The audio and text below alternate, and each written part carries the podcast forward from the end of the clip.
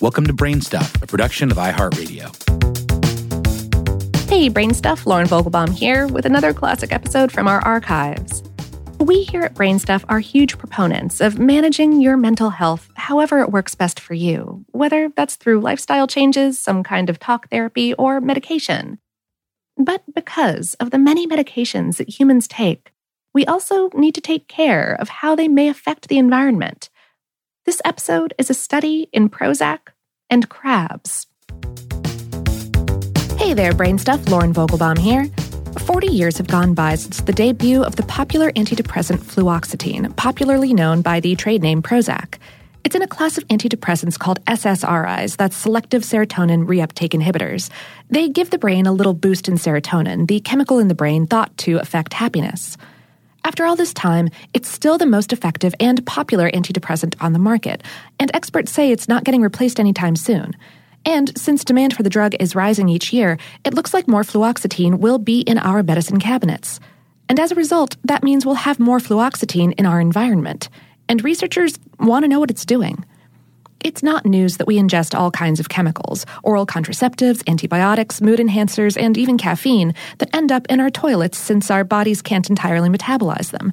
And after they're flushed, chemicals like fluoxetine end up in rivers and streams, and after that, in the oceans.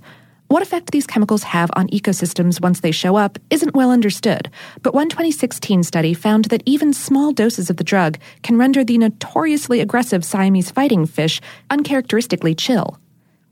A new study published in the journal Ecology and Evolution examines the effect of fluoxetine on shore crabs on the Oregon coast and finds exposure to the drug might be making them careless in their foraging habits. A Portland State University research team exposed shore crabs in a lab to trace amounts of fluoxetine at levels that have been detected on the Oregon shore over the course of 60 days. They found these crabs foraged more during times of the day they typically stay hidden, exposing them to the threat of predation. These crabs also fought more with others in their species, sometimes killing or being killed in the process.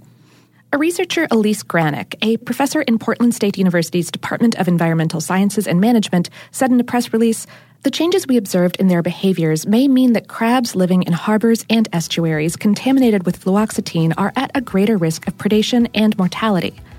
Further research is needed to learn how this and other pharmaceutical waste will affect our oceans and what we can do about it.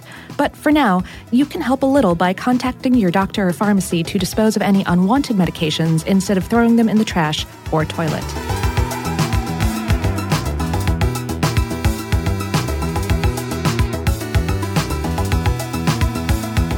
Today's episode is based on the article Prozac Making Its Way into Oceans Might Be Affecting Crab Behavior on HowStuffWorks.com, written by Jesslyn Shields. Brainstuff is a production of iHeartRadio in partnership with HowStuffWorks.com and is produced by Tyler Klang. For more podcasts from iHeartRadio, visit the iHeartRadio app, Apple Podcasts, or wherever you listen to your favorite shows.